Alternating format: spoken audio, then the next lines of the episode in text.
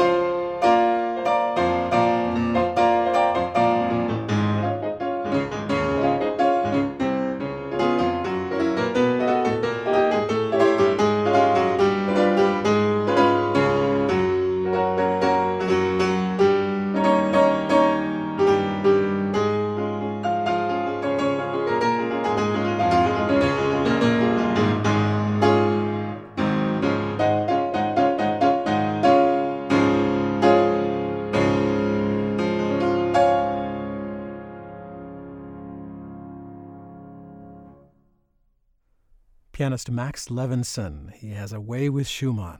The Symphonic Etudes, Opus 13, recorded in Studio 1 at WGBH back when our studios were on Western Avenue in Boston.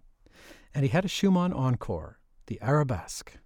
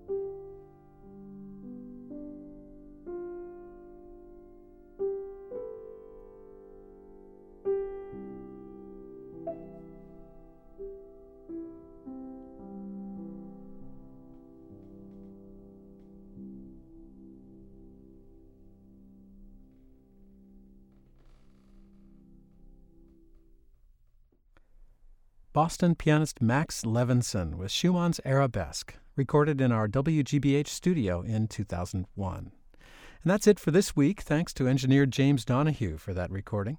We're on Twitter or Facebook. Just look for WCRB and check out our website, classicalwcrb.org. I'm Alan McLellan. Thanks so much for listening.